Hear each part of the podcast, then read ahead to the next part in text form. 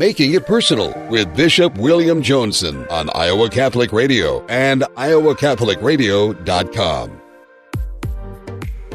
Welcome to Making It Personal with Bishop Joensen. I'm Kelly Mescher Collins of the Diocese of Des Moines.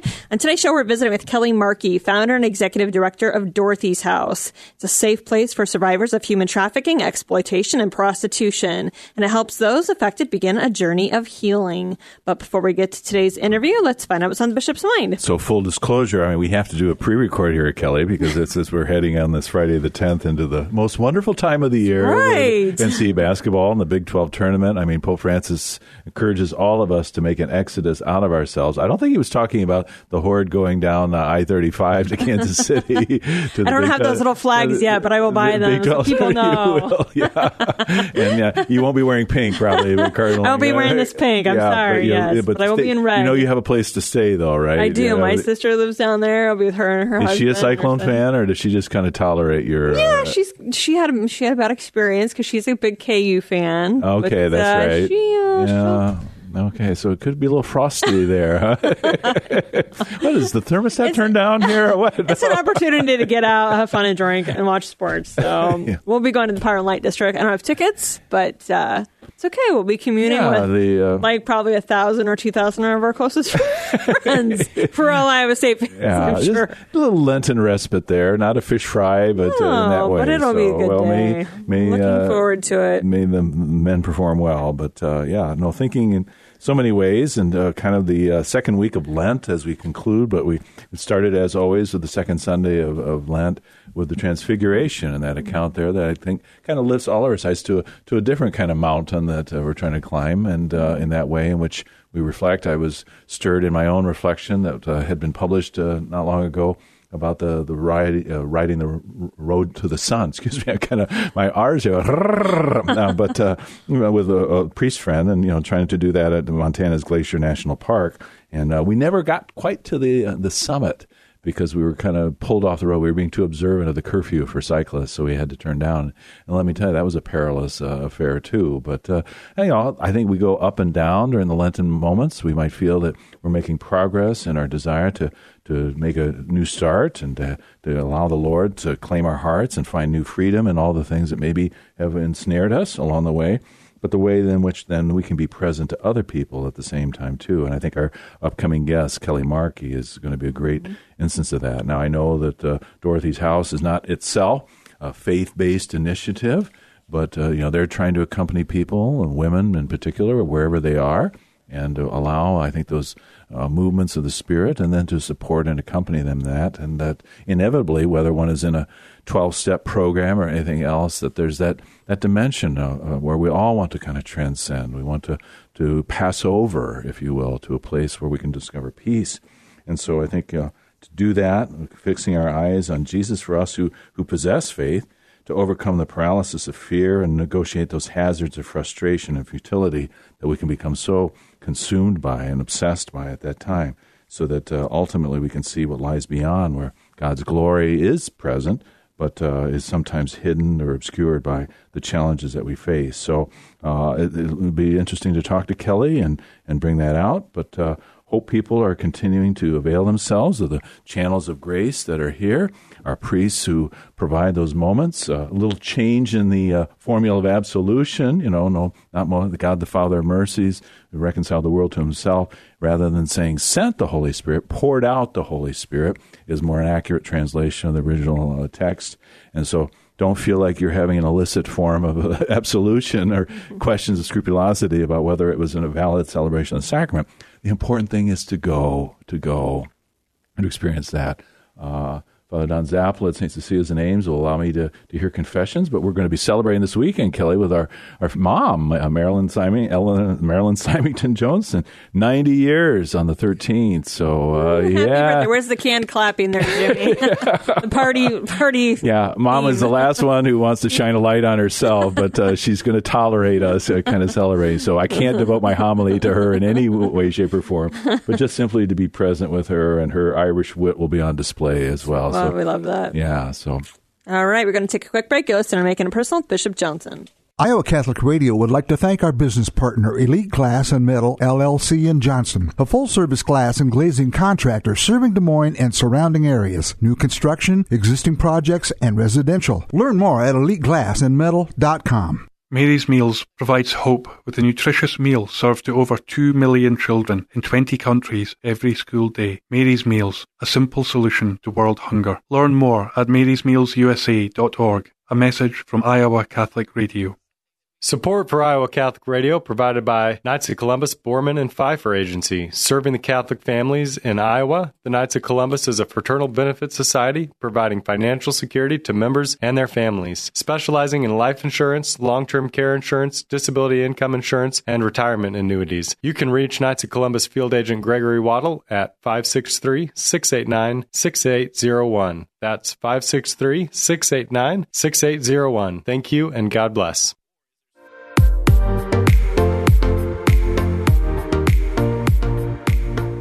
Welcome back to Making It Personal with Bishop Joensen. Our guest today is Kelly Markey, founder and executive director of Dorothy's House. Dorothy's House is a safe place for survivors of human trafficking, exploitation, and prostitution. It helps those affected begin a journey of healing. So we'll be turning from Kelly with a Y to Kelly with an IE here. Right. But uh, good morning and welcome to you, Kelly. Thank Good you for morning. being on, on with us. You're no stranger to Iowa Catholic Radio, but uh, this is our first encounter, and uh, I have a lot to learn here about Dorothy's house and everything else. But the show is called Making It Personal, and just maybe to recount a little bit of your own kind of personal path, because uh, there were many uh, avenues and doors open to you, but the, the door of Dorothy House, which you've helped to open for others, and how what kind of led you there, and how you know was this a spiritual journey in any way? Very much so. Um, when people ask me the question about why you choose to open a recovery home for the people with the greatest need in your community, I think for me it has been 50 some years of preparation. Um, and looking back, uh, I realize that all of the careers and jobs that I've had along the way have prepared me for this. Um, a 15 year career in marketing and advertising and business development, but also, you know, the few years that I spent flip, flipping homes leading up to Dorothy's house led me to not be afraid of the house when I found it. Okay, But literally, the physical structure. the physical structure, yep, right, because I'd seen just about everything that could happen to an old house and wasn't afraid that we couldn't restore the house. But really, the day that I visited the home, completely by accident, I walked in and literally walked from the back of the house into the the vestibule in the front where light is shining through these beautiful stained glass windows and immediately I knew what it was going to be called and at the time thought that we would be working with girls with severe sexual assault and abuse profiles because I didn't know about human trafficking yet. Um, but the house told me um, to to start and look deeper. And within um, six months, I was in a week long seminar about the issue of human trafficking in Iowa, and decided that if I was going to apply this much effort, uh, personal effort, to changing the way that we look at caring for people in our community, I would do it for the people who need it the most. And it was great because it really helped shape and form and narrow our vision. Um, and everything happened from there. So God had kind of placed the, the mission or the vision on your heart in a way, but you know, even as you're describing the, the physical structure, using kind of churchy language here, vestibule and, and things like that. So, you know, you do have a kind of background in the parochial education and things, but uh, you know, that that faith uh, atmosphere that uh, was there. But uh, so this this kind of the resonance of what was already your passion to, to be for most vulnerable. You weren't a social worker by by training or No. anything, you know, a professional woman, you know, out in the business community in that way. So uh, was it uh, encounters with particular persons that really kind of sparked this for you? It was uh, a number of experiences over about four or five years that really solidified it. So I started volunteering with Youth Emergency Services and Shelter and met a young girl whose hope and optimism for life did not come from her personal experience. And I felt like what I was doing as a volunteer, painting fingernails, doing crafts, was not showing up in a way that was meaningful enough for me, um, and probably using my capacity to help and to serve. And and she was so inspiring to me that um, I ended up getting my foster parenting license and had a number of circumstances where my I was awakened to what children in our community are surviving. And and so it literally was just a progression of those experiences and feeling called to do a little bit more and a little bit more and a little bit more so you can be ready for the impact of what we do now. Yeah, so it wasn't like you were all in right away, but it really was a progressive immersion. It has to be. It really has to be because you can't conceive, I think, as someone who has not been in human services or any background in this space to go to the level of a Dorothy's house without that progression taking you there. Mm-hmm. And did you have people who kind of were accompanying you and offering you insight or kind of reflecting back to you what was on your heart? Or was this kind of a just a you know, I mean, it sounds like you know you wanted to, to have that ongoing relationship with this particular young woman and, and others. So I quickly um, started doing some outreach to local churches who were talking about the issue of human trafficking and wanting to find ways to help and provide resource, and put together a small advisory committee um, or team from from that group of people and uh, the first time that a group of people stood around me and prayed with me was in the home, the second home that we purchased. Um, and we were still under renovations on both homes. And it was a step function change for, for how I did outreach to help me um, and support me in the process of opening Dorothy's house. A step change. okay, that's another new term to me here. So thank you. It that. means big. okay. and different. Yeah. Okay. Well, and in this season of Lent, I think we're all hopefully encountering some step changes that we need to be about here on in the second week uh, that we're finishing now on this day. And it's not just all about fish fries, right, Kelly? I mean, that's right. we like our fish fries. My husband works them too, so I don't. I'm usually I, I call myself a Lenten widow. yeah. Um, so is this kind of like an alternative universe that uh, you were then drawn into, and that you know? Some people are aware, but uh, for our listeners, just you know, uh, where you know in central Iowa, you kind of think about the heartland, but here we are at the intersection of some interstates. Obviously, in the western part, uh, I twenty nine and I eighty, here I thirty five. But uh, is there something you know here that is uh, kind of uh, I don't want to say foster because that has a positive connotation, but kind of uh, incites or stirs you know this uh, human trafficking phenomenon. So the issue of human trafficking is, and, and, the way that it plays out is different in every location. It happens everywhere in the world. Um, but it does take on different traits and characteristics depending on where you are. So, the south side of Chicago, human trafficking does not look like Des Moines, Iowa. And most cities have major intersections in them. Uh, so uh, 80 and 35, I think there's a misconception about the interstates bringing that to us. But transport is a big part of this crime, moving people around and taking them to where the demand is. Uh, in Iowa, we see mostly what we call place based trafficking or trafficking in place, which means that individuals are being trafficked by people who they're in relationships with whether it's a parent, an uncle, someone in their school network um, that is older than them, uh, whether it is a boyfriend, in air quotes, husband, um, a, a, drug dealer, perhaps. Um, so usually it's a false relationship or a real relationship that is now transactional. Wow, I mean, and it, you know the uh, the malevolence involved in this, you know, and the deception, but that it is people even within one's family bond and network, you know, the, the perversion of what this is is meant to be, you know, by God's design. Everything from a single mom who needs to make rent, who will sell her children, um, up to drug dealers who just recognize that you can sell a drug once, but you can sell people on both ends of that transaction. The darkness and the manipulation um, that goes into it is unimaginable. Mm-hmm. And uh, you know that, that that's something you know that stirs in whether it's drug use or something, you know, and the need for, for funds and things to, to support that, but. Uh, but there just seems like a you know an insidious hatred that ultimately that uh, you you cease to be a person in the eyes of the other. I think maybe not so much hatred, it's greed, um, power, it's money. Um, it's all about money.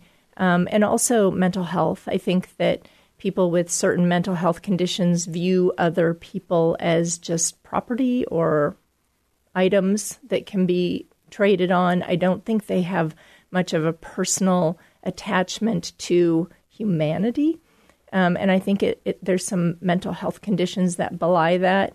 Um, but it really is people who prey on others' needs, whether it's a young girl looking for relationship or affirmation or boyfriend, um, up to and including someone who needs somewhere to sleep or something to eat. Mm-hmm. Um, so it's very transactional in the relationship. Okay. When I use the word hatred, it's more generic sense when we do not will the good of the other person, you know, but seek to deny that or cancel it in some way. So, yeah, yeah. The it, the darkness is just profound. Uh-huh.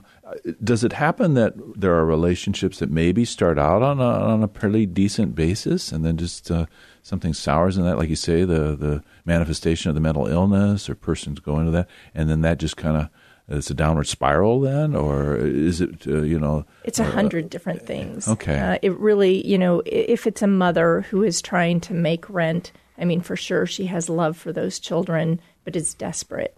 Um, for people in the sex trade, um, 99.9% of those people, for them, they may feel like it's a choice, but it's their last choice. And if it's only one, is it really choice? If that's the only way they can think or that they've learned their sense of value and worth that they can support themselves and their families, it's not really a choice.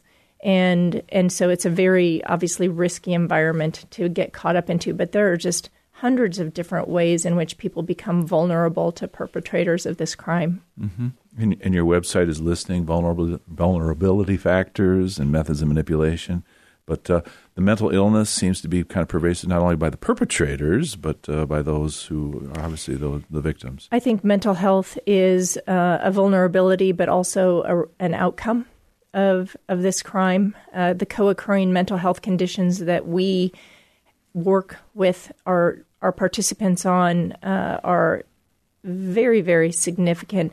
And unfortunately, most of them have been um, diagnosed in crisis situations in emergency rooms and things like that, which is a terrible way to understand someone's mental stability. And then they are medicated in ways that aren't very productive sometimes. So, unraveling the mental health conditions, sobriety is job number one for sure. Mm. Um, but understanding the foundation of the mental health conditions that are existing with our participants is clearly job number two. Okay.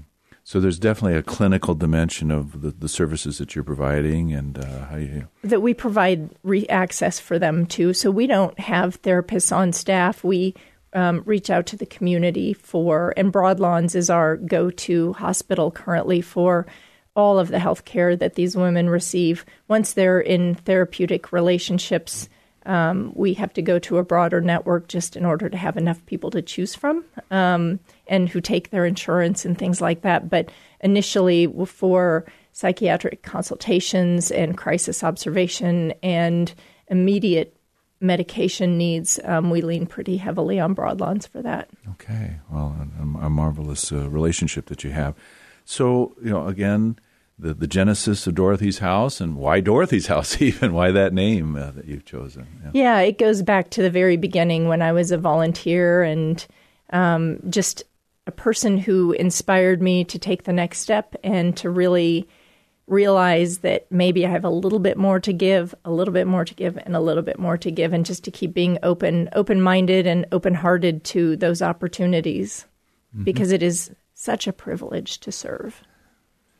Um, the, the, the wisdom and the, the great truth there. Um, do referrals? Uh, how, does someone come to cross your threshold? And I'm presuming mainly all women that uh, would be with your community, but uh, obviously men are implicated in some ways. But uh, or do some self present uh, because they hear about you through some channel? It's a little bit of everything now. Uh, initially, most of our referrals came from shelters, homeless shelters, and domestic violence shelters, um, but also um, behavioral health hospitals um, who recognize, who are trained enough to recognize the symptoms um, of human trafficking because most people don't realize they've been trafficked. Most people feel like because they've been so deeply manipulated that they chose this path um, with their perpetrator. And so we do get individual referrals as well. Um, but behavioral health and shelters are our dominant way of identifying participants. So there's there's such a distortion of reality that the person doesn't even know they're in this kind of pathological, you know. That's right. Yeah, toxic relationship in that way. Um, so uh, what would happen? I mean, you say sobriety is job one. Uh, uh, the typical stay and, and that. Do you have some people like come with you and then they, they kind of freak out and they say i'm out of here or i mean is it people revolving doors sometimes people freak out over the whole two years. Um, so it is a, a long-term two-year restoration program with three phases. Um, phase one is very structured in order to reduce chaos in their life and to start applying services. I think we may be the only agency of our type that doesn't require 30 days of sobriety because addiction is real for all of them. Mm-hmm. If they don't have a journey with sobriety, we might look for an inpatient solution for them before joining us, but we'll hold a bed, mm-hmm. um, which is also pretty rare. Um, and then, you know, then they we, they build a care plan, and we do assessments to manage their progress throughout the time, and really just um, help them achieve greater and greater independence over that two years so that at the end she doesn't rely on anyone for any of her needs to take care of herself or her children because therein lies the vulnerability. Mm-hmm. So that gradual empowerment that happens, and, and children also reside at Dorothy House if they have children? They don't currently, okay. um, but they're re- oftentimes reunited with their children during their time with us. Um, and so we make accommodations. And there are last phases actually in an apartment of their own. Okay. Um, so. All right, we're going to take a quick break. You're listening to Making It Personal with Bishop Joensen.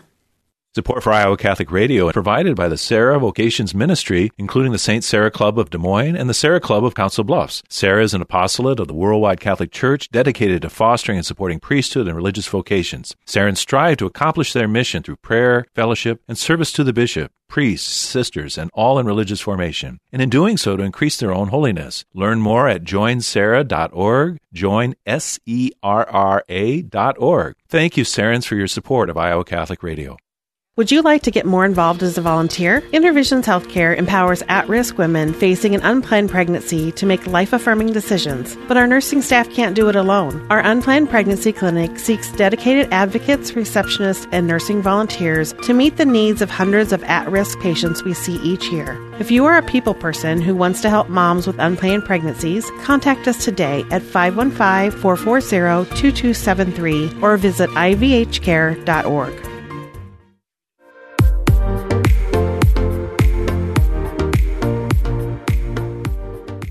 And we're back making it personal with Bishop Joensen. We are back with Kelly Markey, founder and executive director of Dorothy's House. Kelly, thanks for remaining with us, and I uh, just want to let people know who are listening in our audience that uh, there are ways in which they might help and donate. Uh, volunteers, whether directly or indirectly, and uh, you're always welcome to receive them. But obviously, some you know some uh, oversight to see, make sure that uh, their engagement would be you know appropriate. Yeah, we use about 100 individuals a year who will do about 1,000 hours of service for us. Anything from working directly with our participants, teaching life skills, job skills. Um, we even are looking currently for someone who is a style coordinator for the women in our care who oftentimes come to us with nothing. Um, and we uh, there you go kelly. Yeah. Yeah no kidding. You're very stylish, stylish. and we look to people to bring credibility to those topics. So if you have an interest or you do these things already it helps lend credibility but also reduces the need for our staff to be experts in everything. Mm, marvelous. And uh, three locations, obviously discrete locations, but uh, marking different phases of the, of the process in this two year relationship. Yeah, so the original house that we bought is actually phase two in our program currently. We were able to rebuild one of the homes on our property, and we just completed it last year. And in April, had the opportunity to buy a sixplex apartment building that not only will house our phase three when it's completed here soon, um, but also allow us to tiptoe our fingers, our toes into the crisis space. Um, for which there are no resources currently for women who need a solution today. And so the Dorothy's House website, obviously, people who want to or offer some financial support, maybe they're Lenten almsgiving. This would be a, a beautiful channel for them to, to express that uh, in any way. Do you receive any kind of uh, government funding to support? We we really don't. We have applied for government funding in the past, and it usually comes with so many ways that prevent us from being creative and for working differently in the space of care because they're learning. They're, they're, the money they give is an opportunity for them to gather doc- data, and we don't really want to uh, to limit our ability to care and to to work very uniquely for people um, by having those kinds of handcuffs put on us. So. And, and it's very hard to get, and it's very hard to manage, and we're just too small for a half a million dollar federal grant that would take two people to manage reporting on. I don't have two people to do that. Yeah, okay, yeah. So the data collection and yeah. you're not you're not the object of a research project. That's right. I'm happy to participate, but not okay, for money, probably. Okay. All right, beautiful. And you know, we think about money. Money really is the uh, insidious engine driving all this. And you know, one might think that this is kind of a male uh, dominated uh, uh sick enterprise, if you will, but the role of women on women and the, the kind of victimization. Yeah, women are there. oftentimes recruiters, groomers.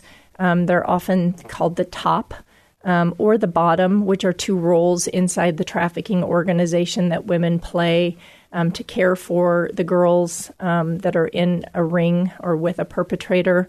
But a, a little bit on money uh, for an individual who is uh, in a behavioral health hospital or in prison, which are the most likely outcomes for a survivor of this crime, we will spend somewhere between $400 and $1,000 a day on their sleep and food. Very little care or restoration.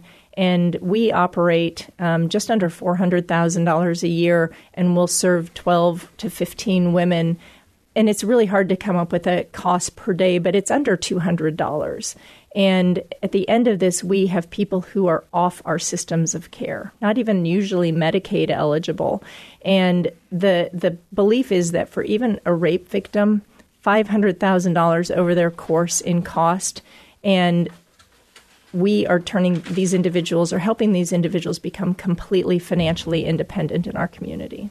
Wow. Um, it may not be a, an impetus of faith, and obviously people of all faiths or no faith are, are welcome and, and, on your staff, but this is truly God's work that you're performing. And so thank you for your witness, Kelly, and spending time with us today. And our staff are true missionaries. Amen. Yeah. Amen. This has been another edition of Making It Personal with Bishop Joensen. You can hear Making It Personal with Bishop William Joensen every week on Iowa Catholic Radio and iowacatholicradio.com. Support for Iowa Catholic Radio and Making It Personal is provided by Serra Vocations Ministry. Learn more at joinserra.org.